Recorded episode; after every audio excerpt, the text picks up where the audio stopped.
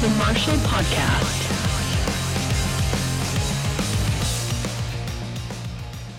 Hey, how's it going? Welcome to the Marshall Podcast, episode number three. My name is Daniel P. Carter and I will be hosting this.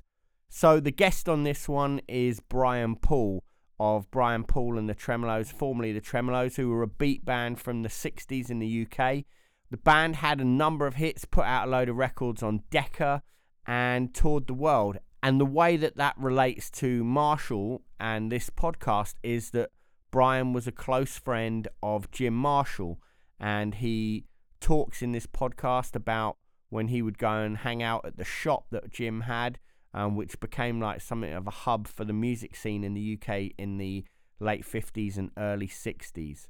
I hope you enjoy this one. It's kind of different from the first two that we've had so far, but I would go as far as to say that this is one of my favourite podcasts I've ever recorded, be that for Marshall or for my own podcast, Someone Who Isn't Me. Brian is a lovely bloke, and we had an incredible conversation, and it was not only did I get an insight into uh, the early days of Marshall from the shop and to the to when actual Marshall amps was formed. I also felt like I got a glimpse in on the British music scene in that era, and there's a few revelations in there that I found really interesting. He has a few theories about things that transpired in the music industry at that point, and um and it made a lot of sense. I hope you enjoy this one as much as I did recording it. As I was going back through this, just kind of editing the audio levels and whatnot, it just made me realise how much I enjoyed that conversation. It was it was brilliant. So Marshall Podcast, episode number three, Brian Poole. Enjoy. The Marshall story, you know, it goes way back, and, and it's obviously the brand is so legendary now is because it's it's built its way up, and that's why it would be, that's why we're talking. Yeah, Yeah, and it started with rock and roll, yeah, proper rock and roll. Yeah. You know, uh, gradually as the music sort of went and got heavier, Hmm. uh, then Marshall amps changed. yeah, You know, in the very early days when we, I used to go to Jim's shop with the tremeloes. yeah, We were uh, not the only ones that went in there. There was Pete Townshend, there were, oh, Big Jim Sullivan, all the important players of the time, Yeah. all congregated round Jim's shop. And uh, the reason for that, though, was because he, in, in the early days, was uh, a drummer.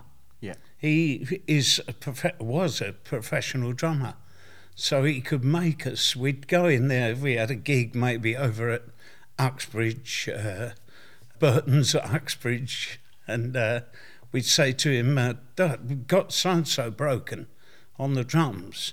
There was nowhere you could buy a part like what they call a clutch yeah, you could not buy that just like you know out of thin air. So we used to go into Jim and he would say, "Yeah, uh, you're playing tonight. I'll try and get you done one done in a couple of hours. Come back or have a cup of tea, you know." What, just machine would make us there a cup then? of tea. Yeah, he would. He would actually go. He had see in his home, he had and out the back on his, in his shop Yeah. had lathes, so he could put a bit of metal, and he had loads of stuff, Yeah. drums all round the the. Before he had guitars and amplifiers, Yeah. there were just drums all round the, the you know big bass drums all round the walls. So he could always lay his hand on a bit of something to make you what you wanted. Wow, And that's how we sort of got our started. It, it, him being a drum teacher as well, yeah, that's how everybody kind of met him. All the bands wanted to know, you know, about the drumming. Uh, and some of the drummers, he, I mean, he taught some famous people, John Bonham, uh, not John Bonham. He, he did, sorry, I've got that wrong. Hmm. My memory skips. But he's, he used to teach a lot of the people that have turned into really good rock drummers over Yeah. the years. You it's know. funny, isn't it? Because I think most people probably just assume that that his He made amplifiers. Yeah, that, and that was his influence on music, which which can't be sniffed at. Let's face it, because it wasn't until those amps came around, which which changed the sound of music, which is which is unbelievable. But to hear Yeah. that side of it as well, I always say there was there was a time when that actually happened, the change in the amplifiers, which made the change in British music. Um, Pete Townshend said to him, amongst loads of people, Pete was trying out an amp, and he said, Jim, couldn't you make something with more, what can I call it? Yeah, grunt. He said, Can you make something with grunt? And that became a word. Everyone said it. Said, uh, uh, yeah, that, if the amp's got grunt, we'll have that one, you know. And it was that, to me, was probably the time when that changed. Old Pete didn't, rea- well, he probably does now. Yeah. I don't think he realised he totally changed music in those days. yeah, We had a little hand in, in one of the changes that came about. Um, the amplifier, the 4x4s, always had four speakers um, facing outwards straight. yeah, And he came to see us, and it was at the time when I don't know why, but they did because we weren't all good-looking blokes or anything. Um, but all that screaming and stuff started, yeah, and I mean that was so loud yeah, that you couldn't hear what you did at all. yeah, And audiences in those days were a little bit closer than they have them now. yeah, So um, we said, well, it, our sound is getting lost in going straight forward. How about making one with two facing upwards? Stand it behind us, we'll hear the bit there, and we'll be able to hear the, the two top ones. There's uh, several of them Yeah. sitting all round us now today. And uh, Jim actually reminded me of that. Uh, oh, 20 odd years ago. And he said, Did you realise that it was those few words that, uh, that you and the Tremeloes said yeah, uh, that made me make those amps? Wow. The next gig that we did, uh, he turned up with Ken, Ken Brand. Uh, he turned up to our gig. It was at uh, Woodward Hall, and it was in Dagenham yeah, and we were playing just playing rock and roll because that's all we had yeah, in those days. We weren't a harmony band then. We turned into a harmony band later, but uh, when we sort of smoothed out a bit, we just played rock and roll, and um, it was needed. And he brought it down, and we tried it out, and we used it, and it it, just took off, took off like mad. wow, It was it just sound. We used to lay, we had like Selmer amplifiers before Jim made. That's a story as well. Before. Jim made his amplifiers, yeah, he was all drums and a, an amp or a guitar here and there, yeah, you know. Um, and he started making amplifiers. Uh, people said to him, we're, we're playing through these little amps at Selmer. We had little Vox 10, little, you know, small Yeah. amps. Um, how about making an amplifier, Jim? Do you reckon? You know, and he he ages afterwards. He said, "Well, you know, it's not that easy. You've got to have a supply of valves and all the stuff. It was all valves then. yeah, Um, supply of valves and all the stuff. Little later, he came and said to us, "We're going to make amps now. We're starting, and we're going to carry on with the amps now." And of course, everybody came to the shop then, yeah, and that was at uh, at Uxbridge Road. yeah. And um, he, So it uh, must it must have been a hub for the entire music scene that's that's got this hu massive legacy. These legendary artists. yeah, it was. Uh, well, they weren't all famous then, obviously. No, no, we didn't have a hit record. Nobody had hit records. Yeah, Um, there was there was the Who. Uh, I don't think they were called the Who when they first came in, uh, but Pete and all the boys they they used to come in. Um, There was uh, Jim Sullivan, one of the most famous guitar players. Uh, all the older people Yeah. now, Yeah. you know, even even a guy that you came in that shop that I was really surprised to see was um, was uh, a, a folk singer. I'll remember it in a minute. Yeah.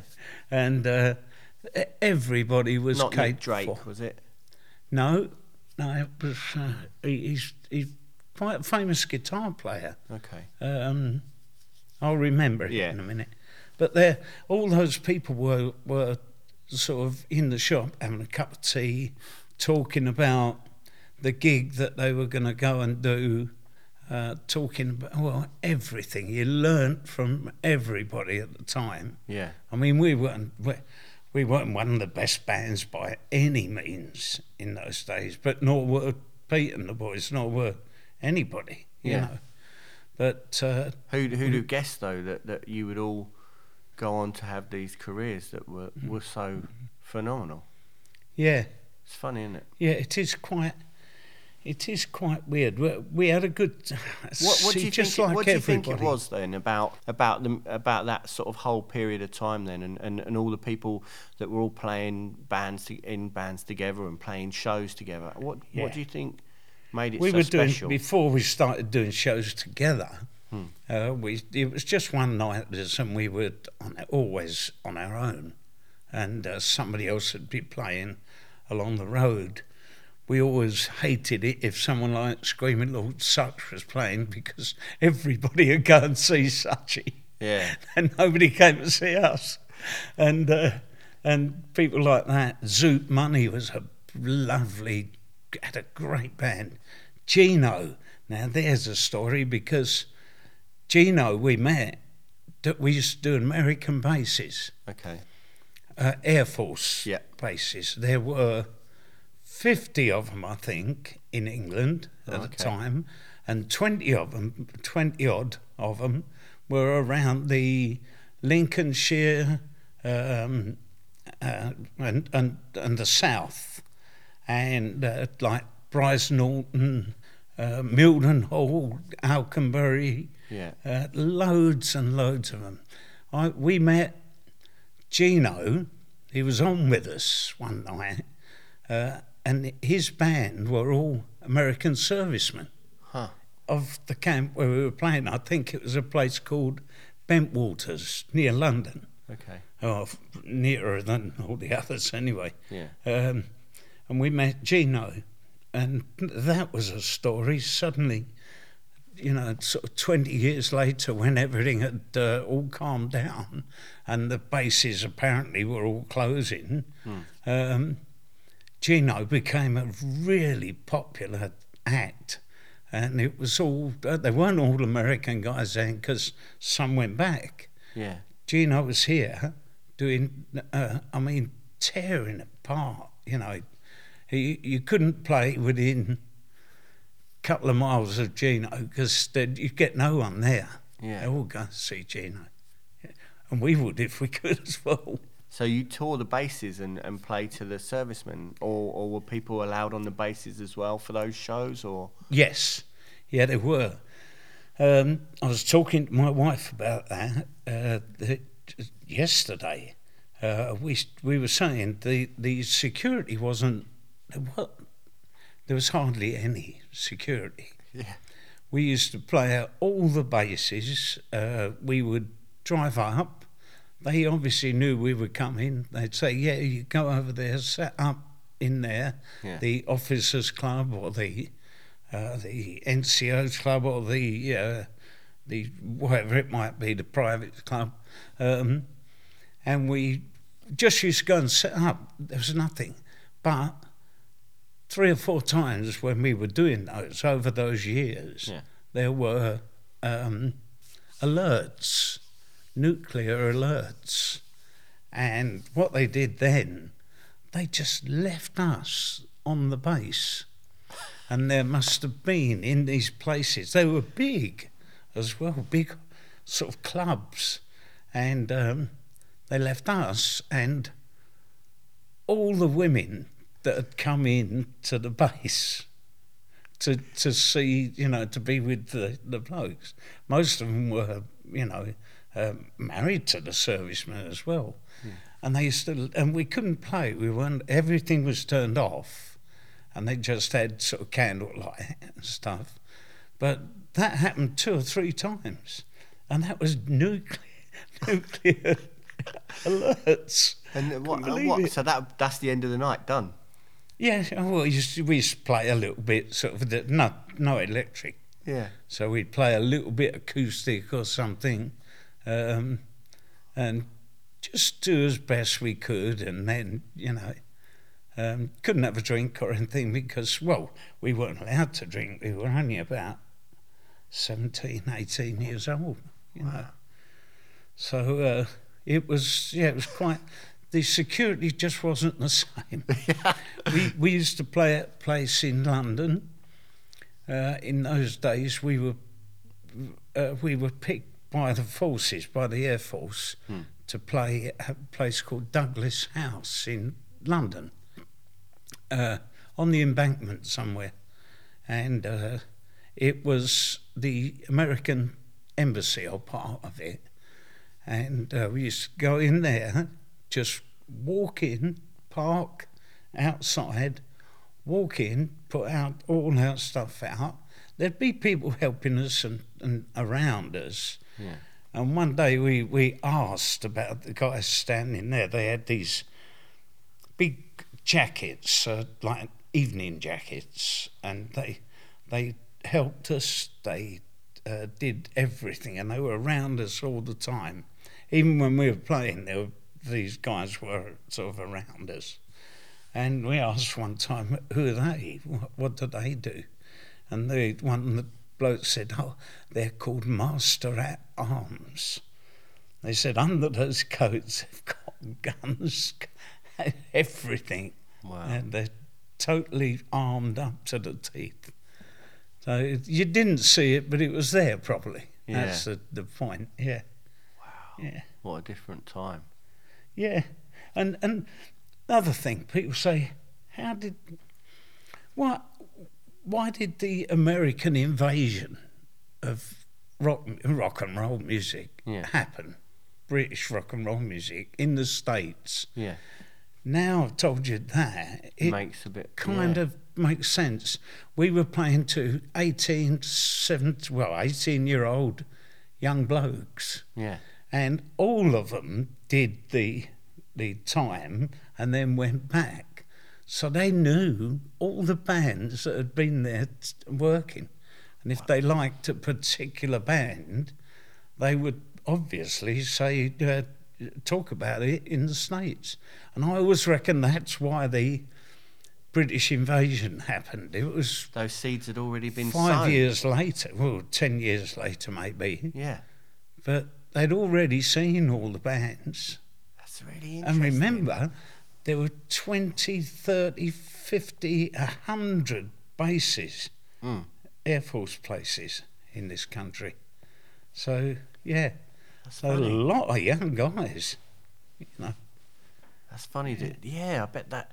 I bet that aspect of it never even gets talked about normally. No, no, it doesn't. And, and I want, I've been thinking about that, whether to bring that up. Yeah. because sometimes it doesn't seem relevant uh, when you're talking about other stuff. But that, you know, those those times, um, and Jim. Uh, the funny thing is, Jim, our Jim Marshall, used to come to those, one or two of those bases, Yeah. have a listen to us.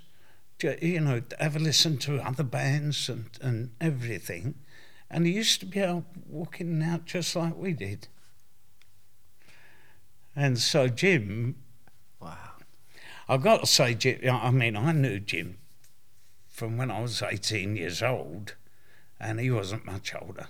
Well, you, you grew up in, in the East End, right? Yeah, Yeah. yeah. I was born in Stepney, Yeah. and I uh, lived in Barking. Yeah. And, uh, well, that was posh. then that was supposed to be posh. Yeah. And, uh, and so, yeah, I was at East End. Yeah. We all were. All the Tremeloes are East End boys. Yeah. Yeah. Yeah, East End in Essex, isn't it? Yeah, Yeah, I live Yeah. out in Essex. yeah. Yeah. And we uh, that that uh, I mean to go into London as well to Jim's shop, for instance. Hmm. Uh, we we used to drive from our house to Jim's in about ooh, twenty minutes, half an hour. Yeah, you You won't know. do that now. I couldn't even get to the end of the road in Yeah. twenty minutes. Wow. but we we spent all the time that we weren't working Hmm. in the early days with people in in Jim's shop, that early shop. So what what sort of time was this then? I would say 1960. Uh, well, from 1962 to about 1966, seven. Yeah, Decca picked you up. When was that? That was like Decca sixty picked us up in 60, Was it? Six? 61 or two, it might have been 60. Oh, okay. But when we were first picked up for Decca, Hmm. um, we we didn't do any of our own records. Yeah. We were used to we backed uh, vocally. We backed Tommy Steele. We backed uh, quite a lot of uh, Decca people that were coming up. Jimmy Powell, blues people. We even backed some of the Americans, uh, Clyde McPhatter. Hmm. Um, lots of you know famous Americans came in. So how how was that being being that band to do that? Well, we were three piece vocal. See, if you did, we did a lot of Buddy Holly stuff. So, if you did Buddy Holly stuff, one sung the main main uh, melody, one sung slightly over, a third and a fifth. Yeah. So you you were we could do that with nearly everything. Christmas carols, you know, we just go to parties and, Yeah. and sing always in that same harmony. So they asked us eventually to come into Decca uh, at West Hampstead, and I went back there the other day. That was fantastic. Um, it's still there Oh. um, and back these uh, lots of other people, and uh, uh, you work, which is fantastic because you work with people like the blues players like Cyril Davies, uh, uh, the really famous guitar players Eric Clapton, uh, Jim Sullivan, uh, all the really famous players. Uh, some of them you wouldn't know the names of, but were brass players and everything. And so we were the vocal group, Yeah. um, and, and do you know what? We couldn't read music.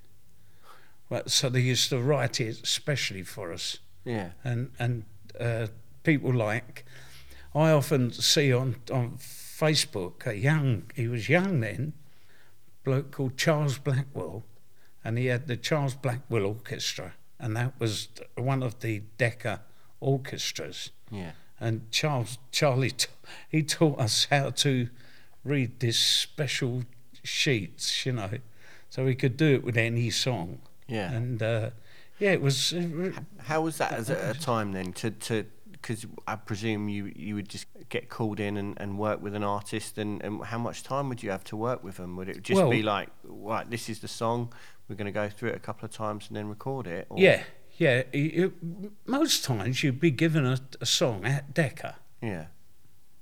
and they would say, um, "We want you got a session on so and so," and we just get uh, eight pound. I can't remember eight pound a session, Yeah. which was four hours, or it might have been, uh, it might have been eight pound for the uh, for a whole day. I can't remember now, Yeah. but uh, we- Between the three of you. no, uh, no, we got Eight. quid each, Oh, right. which was so good. Was Yeah. okay. And uh, so they give us the, the uh, a record of it, a tape. Hmm. Um, you know, usually a little uh, reel, a reel in those days, Yeah. and um, and they they'd give us that. We'd listen to it, uh, learn the three part harmony, and then go to the studio and all the, the orchestra. There'd be about 10, 15, 20 if you were doing somewhere like well, Tommy Steele, we only did one or two of his, but massive orchestration, and we were we were in that, uh, just part of the orchestra. Yeah. And it was really good to work on that because now people write things about these old sessions and stuff, Yeah. and I actually know, and I can actually say, no, my friend Clem Cattini, for instance, one of, one of the best drummers that ever lived, lives. Yeah. Um, he must have, Clem must have played on uh, 20 number ones and, you know, all 60s, 70s, and 80s. Um, and he often writes to me and says, uh, uh, somebody said so and so, or somebody was at this session, you know. Did that happen, or did, what, you know? Yeah. Did I play on that? And I can Wow. remember usually, and he remembers too. I mean, he's quite old now, Yeah. you know. But it's really good because you get to you get to do the proper work. Yeah. Feel more proud of doing that work than you do of going on and playing the hit records. Why is 'Cause you- that? Well, because you do that all the time, Hmm. and you don't work. You only work with five blokes who you know Yeah. and you've rehearsed with, and that's all fine. It's easy, but you go into a studio and work with, I mean, really famous people. You know, um, uh, guitar players, uh, uh, uh, everybody, uh, other singers. I mean, singers that they bring in to do little bits and everything. Yeah. Ever so famous people, like French people, like um, um, oh, we're talking uh, some of the French singers. They bring it over anyway, and Americans. Uh, I listened to a record we did the other day. Uh, it's by Delbert McClinton. And Delbert is a really big blues artist now in the States. Yeah. You would never think that he came over and sung this silly song. Yeah. Uh, it was called the Hully Gully, just a, a dance, and uh, and played harmonica on it. And uh, Wow. he's a massive star now, so it's lovely because I I was there, you know. I remember him singing that, Yeah. you know. So when when did the transition go from? Were you still doing those kind of sessions when when you were doing the band as well? No, no, we we yes, we were for a while when we were doing the bases, uh, the American bases, because we didn't have any hits then. They it just overlapped a little bit, so sometimes we were doing the uh, the bases and uh, doing a session in you know during that week or something, you know. Um, so we used to yeah. The, after that though, I mean, as soon as we had a hit, it was everything changed. Yeah. How we so? did, well, we didn't do any of that. Hmm. Um, everything changed. We, uh, for some reason, uh, we suddenly got really popular. Everyone wanted to touch us and all that stuff. It was unbelievable in those days. It wasn't like now, Yeah. where you can't get near these people. They used to get near. Yeah. They'd. Sometimes you'd have beautiful clothes, you know, Yeah. and they'd just rip them off. I'll have a bit of that, wi- you know. And honestly, that's the way it was in those days. How did that feel when when that first started happening? Did you? Because I think if you're if you're, you know, if you're a bunch of working class lads from the East End, and all of a sudden you, Goes to your head a bit. yeah, Yeah, of course. yeah, It does. It goes to your head a bit, and you think that it's going to be like that forever. yeah, and it's like that for a few years, Hmm. and then suddenly uh, other people are coming up and taking over, yeah, you know, and that's hard to cope with. yeah. I think so as well. I've been, Uh, yeah, yeah, and and even more hard to cope with. And a few of my friends committed suicide, yeah, uh, which is I don't like to think, the- it unnecessary. But uh, like Del Shannon, for instance, I mean, we used to back Del. Uh, Um, suddenly, he wasn't so famous anymore, Hmm. and uh, and it went to his head. He didn't want to live anymore. You Yeah. know. With us, it was slightly different because we'd come from, uh, you know, we we could we were slightly different. We weren't we weren't the best looking bunch of blokes for a start. We were all pretty big, Yeah. and so we were okay. We could we could sort of punch through that, Hmm. but. Uh, It's tough though, isn't it? yeah, very. And that's another thing that I often talk to my daughters about. My daughters are both in, well, they were a band called Alisha's Attic, Yeah. my two. And, um, Oh wow. I but they're, they're, uh, it was advice, well, that we tried to give them to say, look, don't, um, don't, uh, don't just make that your thing, Yeah. Alisha's Attic. yeah. Uh, they got signed, they had million pound this, a million pound that, you know. And they did ever so well. Yeah. Um, but then they wrote a song and So Solid Crew used it. Yeah. And it's still played as an anthem these days. I can't think, oh, now, is that the one? Well, one of them's called, um, one of them's called Lola's Theme Yeah.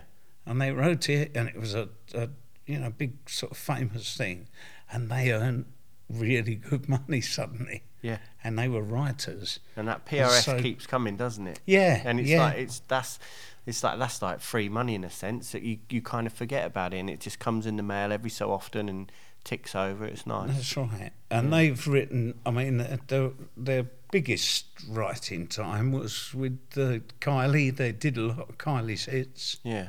Um, uh, and the bands, the girl bands, uh, Atomic Kitten and all that lot. Yeah. Um, they wrote lots of stuff. And America as well, they did some stuff with Janet Jackson. Janet Jackson had a number one with one of Shellie's songs. Wow. Um, And do you think that that your career as a musician, well, it clearly had an effect on them? It, it- Yeah. they they clearly must have, because I think I think the thing with with with a lot of people now is the idea of playing in a band feels like an unobtainable thing, doesn't it? Yeah. To, to be a musician, and it, it's it, it has got harder, I think. yeah, it has got harder as well because I mean, not that it was ever easy, but it's It, it's it's the old thing. People seem to think that people like Simon Cowell can make them a star hmm, without having the talent to Yeah. do it. But in our day, there was no Simon Cowell. yeah, You know, there was someone like Carroll Levis Discoveries or something that nobody, you know, that was uh, jugglers and people. Yeah. You know, so you didn't have any of that in our day, and so later, um, it was easier to take when we weren't famous anymore. hmm, You know. Um, because we always thought it was a bit of a laugh, you know. What Yeah. these we used to actually play with it as well. The audience were all screaming and going mad, we when we got uh, one of the lads, Chip Chip Hawkes, um, he, he came into the band.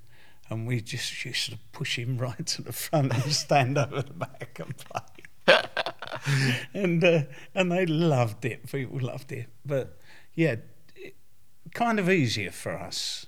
Didn't di- uh, I didn't feel like committing suicide. I was quite pleased when it all slowed down a bit. yeah, And then, of course, you get these the um, nostalgia tours hmm. that, well, How do you I've feel done about that for the last twenty or oh, probably more, thirty years yeah, and uh, that's quite amazing. That's lovely to do, and they always put together people like the last one that I did last year was uh, was Gerry and the Pacemakers, Hmm. uh, was uh, PJ Proby, and uh, the Fortunes, uh, the Searchers, Yeah. and us, Brian Poole and the Tremeloes. We we had turns of calling it either the Tremeloes or Brian Poole and the Tremeloes, Yeah. whichever they you know thought. But um, those have been great to do, and I kind of retired from that last year. Yeah. But then that same tour company came on to us and said, came on to me and said, uh, look, we're going to bring Peter over, Peter Noone from Herman's Hermits, and we've got Dave Berry. He wants to do it, which is, you know, Dave goes back a long way with me as well. Uh, do you want to do this with Vanity Fare? Who, and Vanity Fare, great, great band. They not only got hit, they're good rock band as well, good keyboards and big rocky keyboards and everything. Yeah. And um, so you can't, how can you say no to that? Yeah. They said, you know, everything they did, all the stuff we wanted, and it's going to be a lovely tour. we'll enjoy it. and it must be very different touring to back uh, to back in the day. Not, I don't mean the the stuff like touring the bases and stuff, but when when the band was touring, I mean, you must have toured the world, and it and it's Yeah, we did. We were lucky. We had we had tw- our hits were hits in sort of twenty countries at a time, so we could do a world tour every time we had a record out, and uh, yeah, and they used to make sure we did that as well. Um, yeah. You said before we started that they you, you got worked. Oh yeah, yeah. We were, we were, we were banging away on tours for years, uh, and uh, it was okay. It was good, and um, we'd all we were all married and everything in between those things, Yeah. and uh, and then when children came, that's when the things change a Yeah. bit. As soon as children came along for all of us, uh, there's only uh, there's one, two, three. There's three of the guys still, four of them still left, and um, they're the same exactly as me. When children came along, you you take a back seat and Yeah. you just uh, do what you've got to do with the children rather than think of show business. Yeah. Show business goes on the back burner, Yeah. you know. For me, it was tough because I I used to play in a band, and, and, and we, we did all right for a minute as well. And it, it when my son came along, I was in that point where, where things were really starting to. But it, it was a weird one. It's like you're always thinking, oh, if we do this, oh, if we do this, and if this happens, and then it, then we'll get to here, and then this will happen, and um, that's my biggest regret, I think, Yeah, because you know when they're growing up, they change so quickly, don't they? yeah. You go away on tour for two weeks, and I'd come back and I'd be like, who's this? You need to be. You need to be there. Yeah, Yeah, yeah. And all of us had that uh, sort of that thing. Hmm. It it. We did tour again, you know, we, but we didn't work quite as much Yeah. because in our, if you go, you know, heyday, I've got to say it, not a word I like. Yeah, but, that everybody, time- everybody had, you know, in that period where you were really up there, Yeah, that's fine. yeah. You had to. You just had to take everything that came, because if you didn't, someone else Somebody would. else would, yeah. And we, like as I've always said, we weren't the best band around. We weren't the bee's knees of all the bands, you know. Hmm. I can name a few that were, but uh, you know, we were. Uh, we because we worked all the time, we be, became more liked, you know, Yeah. than we probably should have been. You know, I don't know about that, but yeah. and we, well, we like I always said, we weren't the best, so we we changed it Hmm. as well. We decided because we'd done so well at vocal harmony, we changed everything and made ourselves a vocal group. And we had to find that's again where Jim and Terry Marshall came in. Yeah. Jim and Terry, uh, oh, I don't know, 70s time. We needed ways of of having a microphone like on the drums because our drummer was a good singer. Yeah. So and and a microphone on everything, and um, this is quite early days when we were thinking of doing it, but we hadn't done it uh, to make ourselves uh, vocal. So everything had to come out of everywhere.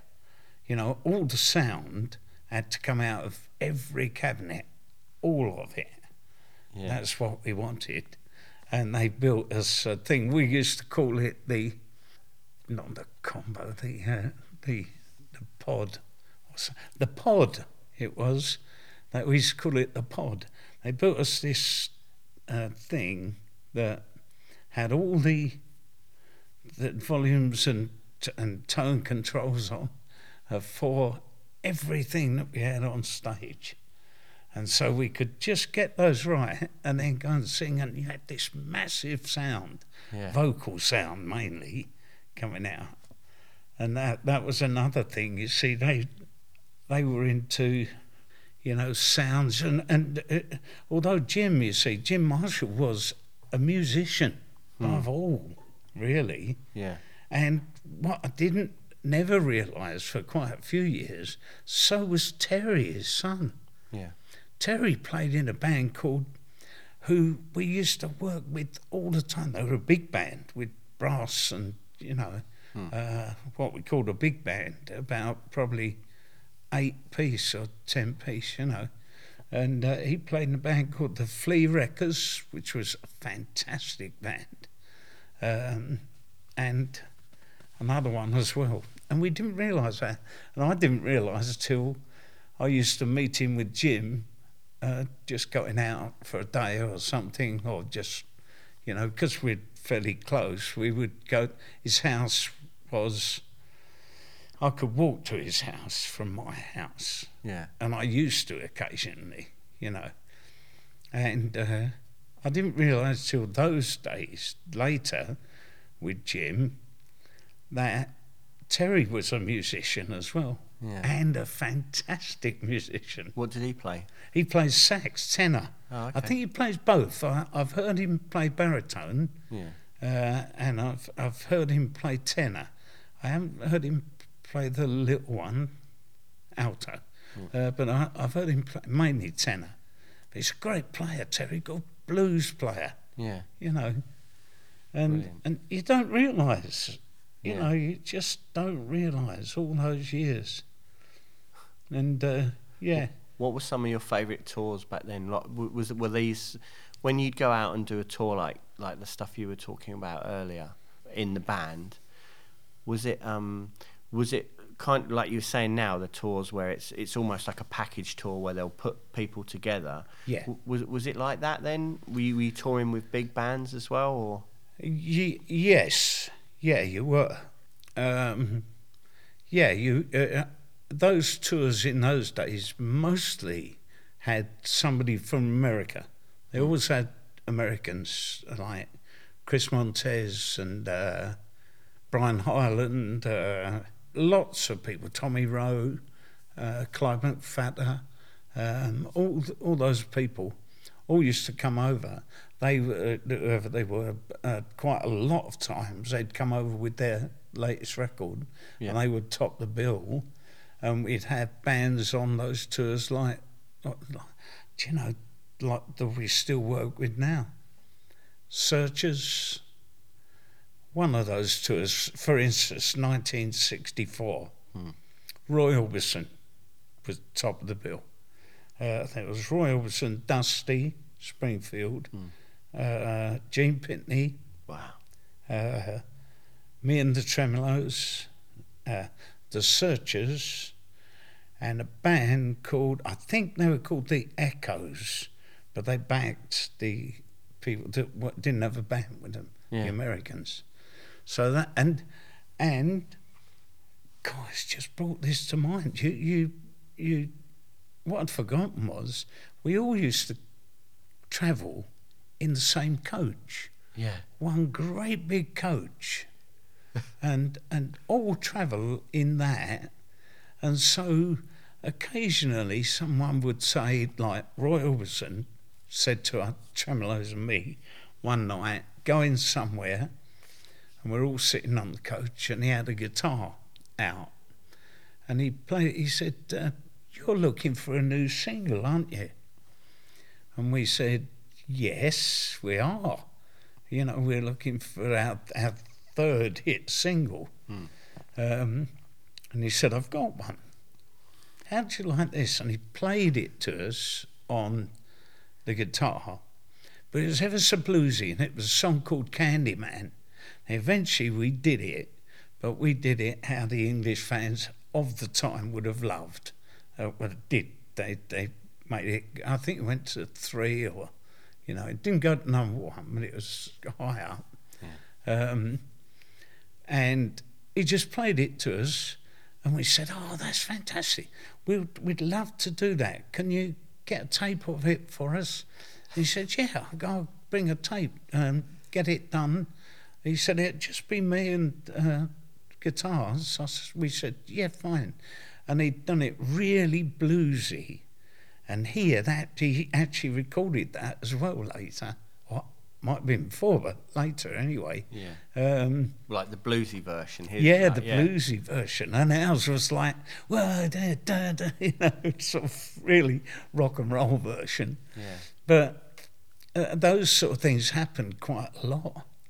You you would talk to somebody about music. Uh, you know, we used to used to have in depth talks to Dusty Dusty Springfield, who was always lovely and sort of one of the girls, like one of the boys. Um, not hard to work with at all. You know, I don't know how she was later, Yeah. but in those days she was really lovely. We have in-depth conversations with her about blues and uh, American blues singers and everything. And she turned into also one of the best sort of blues singers Yeah. uh, around. So that, those were, you know, good good days, and it all started with we're sitting, you know, Yeah. um, we're sitting amongst it. Um, all started with Jim and his his his shop. That shop was at Hanwell, by the way. That was Hanwell. Yeah. And I went a little while ago, and there was a thing on called the Hanwell Hootie. And uh, that, see, now they're a record company, and they do everything now, Marshalls. And, uh, and got a great band, by the way, Yeah. who I really do like. I've got, got them on Facebook, I watch them, um, called King Creature Yeah. lo- they look like real, you know, but lovely guys. Yeah. Yeah. And they, uh, yeah, that's another thing that they've sort of developed. Huh? All but those then, years. but yeah, but then you, as you was, have you said, like there's so much that I didn't that I didn't know about that that he was, you know, helping bands out and and and building stuff to order and helping shape the way bands could tour and yeah, amazing. yeah, and and he, you see, when he first made that number one amplifier, that they call it the fabled number one. Mm, they've got Um, it in the uh, upstairs. Yeah. Well, up there, when eventually when I moved to Milton Keynes, um, Jim phoned me and said, "Come down to the factory and you know we'll have a chat and go out to dinner." So I said, "Yeah, lovely," and we went up to that amp, and it's all gold now. Hmm. And he lifted it up, uh, undone it, lifted it up, and he went, "See those solderings under there?" He said, I think you boys must have done some of that at least. And I looked at it and said, Yeah, but it's all gold, Jim. He said, No, it's all just covered, you know, covered in gold. He said, That's the fabled number one now. Well, I've got a picture on my phone still uh, of Jim, me and the Tremeloes with the fabled number one, and there's no box on it. yeah. It didn't. It, it's just a chassis, just all metal and valves and a transformer. And uh, I've always said, I used to say to him, you sure that was the number one? And he said, yeah, that one is the one that's up here, you know. So uh, all those days, people used to even walk in and, and like help out. And um, it was a bunch of lads. Yeah. Got famous, but it was all, it was a bunch of lads, you know, in the first place Yeah. some great musicians. I mean, you know, when I think of who I've stood, there's some of the musicians that I really, uh, you know, think are great. The guitar players, you know, uh, I'm, you know, I'm in awe because Yeah. uh, I, I, I think all those years ago, they were, they were doing the same as me. They're trying to find an amplifier that worked nicely Yeah. for what they did, you know. And I wasn't even, I mean, I, I used to play guitar in those days, and I've got some, still got my lovely old guitars, but um, I didn't, I didn't even play after that for, for like 20 years. I was sort of the front man, Yeah. you know, and, uh, and I wish I could play more now, but your hands, I'm 77 now, and your hands get a little bit sort of sticky. You can't sort of do it so good. Yeah. And uh, strength as well. And uh, yeah, I, I sat in Jim's shop and factory. I've, I mean, I've met people here. Uh, I've met you as well. My God, when I say to my girls that I've met you, they'll go, "Blimey, you know, how do you do that then, Dad?" You know, I said, "Well, the boys, uh, you know, Alex asked me." Yeah. But uh, you see, people don't think, do they? Don't Yeah. think that this happens, Yeah. It- and it always did. It always happened. Yeah. You know. Yeah, mm. I th- I think that's the thing. People need to be aware, don't they? Because when when you're a kid and y- and you look at, you know, if you're watching Top of the Pops back in the day, you you you'd always want to be that. You'd always aspire to be it, but there was there never felt like it it was actually a thing that you could do. Like No. you could never achieve those things. And what people need to realise is that e- every part of of that industry, whether it's playing in the bands, whether it's writing the songs, whether it's doing the lights at the shows, they're all done by people that, that are just passionate about music Yeah, and, Yeah. and they've they've found their way in. yeah, and and always people that work at it. Yeah. Because, like we were saying earlier, the one thing that you can't do is think that somebody like Simon Cowell's going to make you a star because they ain't. Yeah. You've got to be, yeah, unless you, you know, do some weird thing, but you've you, usually got to work at it, haven't you, Dan? You've got Yeah. to really work at it. Yeah. And and we used to say people people would say to us over the years, how how did you get famous?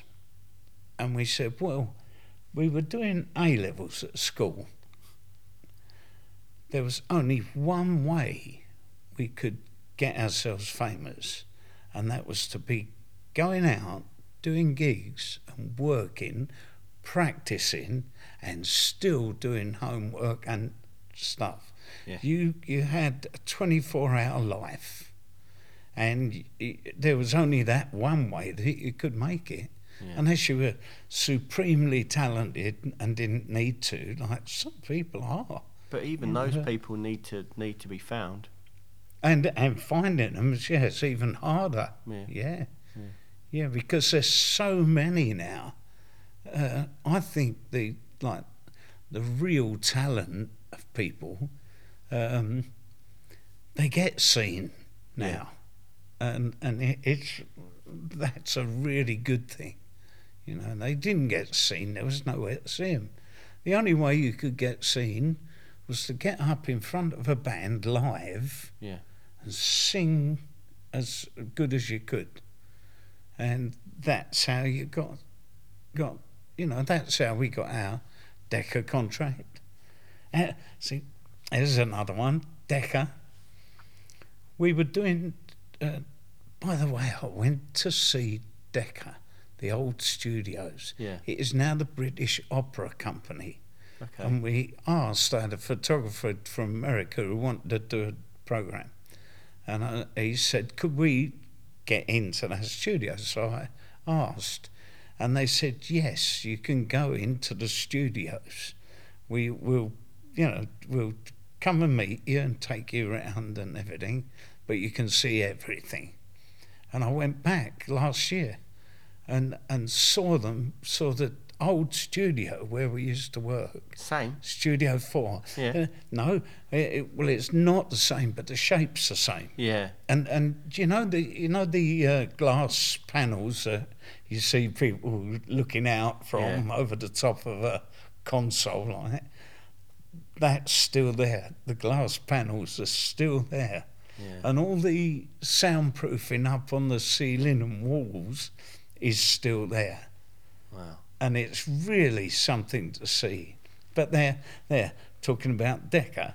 Um, when we were 18, 19, or whatever we were, and that uh, those times, we'd, we'd worked and worked and worked, got people to come and see us, um, like yourself.